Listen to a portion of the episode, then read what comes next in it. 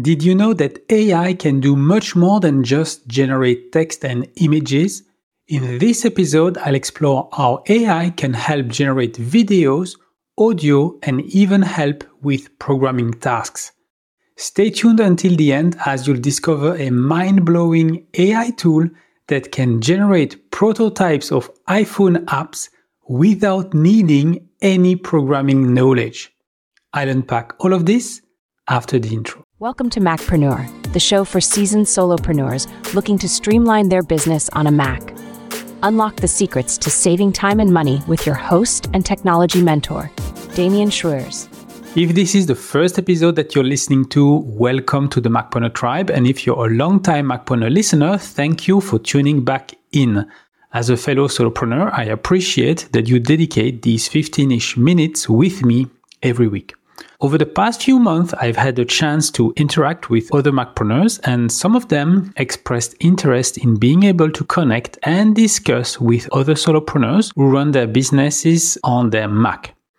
Now, before launching a Macpreneur community, I would like to be sure that enough of you actually want that. So if this idea sounds interesting, then head on to macpreneur.com forward slash community where you will be able to join the waitlist.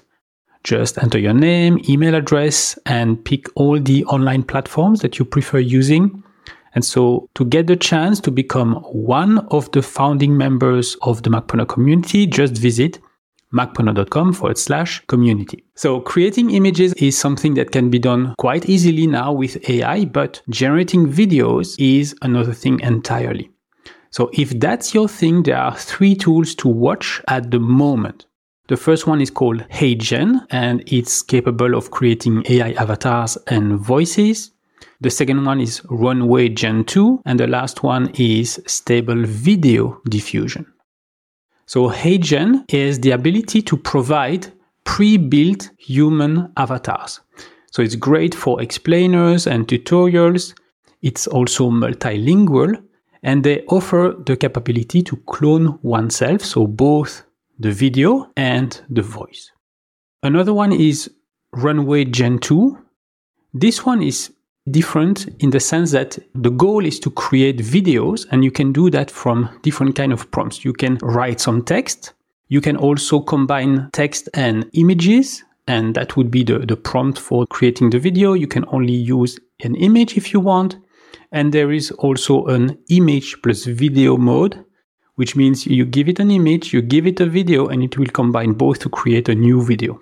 They even offer a storyboard option, so you can create mockups, and then from the mockup, it will then create a video based on a text prompt. The last one is Stable Video Diffusion. It's coming from the same people who developed Stable Diffusion, so it's uh, Stability AI. And it's an open source model, but at the moment it is limited to five seconds of video. It is resource intensive. It's something that you can run then locally on a computer. And if you imagine that you have 30 frames per second and five seconds of video, it needs to generate 150 images successively that actually match when you play them together. On the audio side of things, there are two main areas creating speech and uh, generating music. On the sh- speech synthesis side, I want to highlight four solutions Descript, an OpenAI model called Text to Speech, the Voices app, and then a service called ElevenLabs.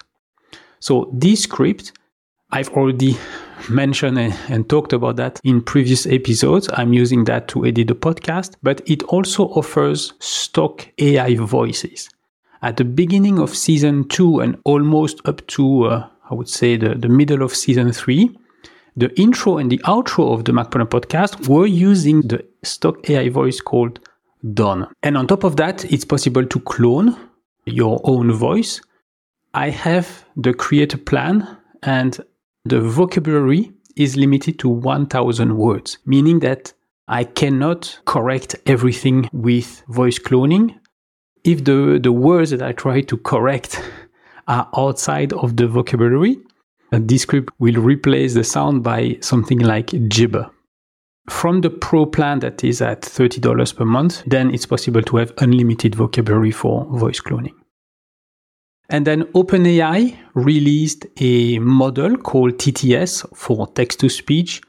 Uh, it's the model that they use when you interact with voice uh, with ChatGPT, so the, the mobile application. But it's also possible to invoke that model through the API, provided that you have an API key. Now, having an API key is good, but then you need an application that will interact with the API. And the good news is that the developer of MacWhisper and MacGPT is offering uh, an, an app called Voices. It requires macOS 13 Ventura or later, and obviously you need to provide your OpenAI API key, but it's a very nice user interface. So you type your text, then you choose among six of the available voices. You decide the quality of the audio, and then you can decide the output format. I'm choosing MP3. For the newest uh, Macpreneur intro and outro jingle, I'm using the voice Nova, and I've created actually those uh, intro and outro using the Voices app on my MacBook Pro. It's very quick and very inexpensive to give you an order of magnitude. The intro and the outro in total, it's roughly 500 characters and it cost me less than one cent.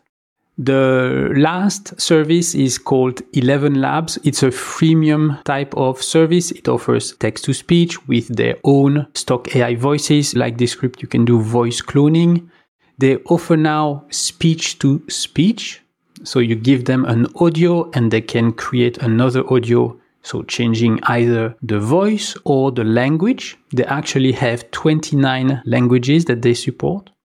The only downside is that if you want to use that service for commercial use, you need a paid account. On the music generation side, I have selected two services, Ava and Lyria. Ava, AIVA, is a Luxembourgish startup. Before COVID, I attended an, an, ICT conference and they were one of the startups that were doing a pitch competition and actually won first prize. It's possible with Ava to actually compose music and it's used in the mu- uh, movie industry. So for movies, they can generate uh, scores. And yeah, it's a company that is really at the forefront of AI music generation.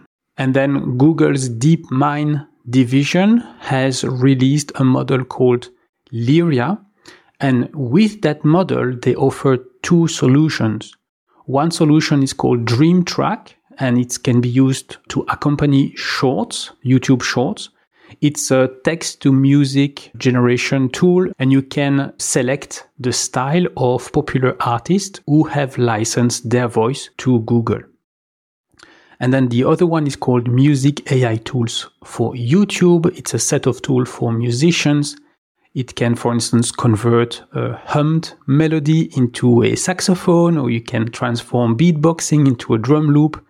So it's help for musicians to quickly compose music. On the coding side, there are three services to watch for. The first one is GitHub Copilot, the second one Screenshot to Code, and the third one is TraceAI.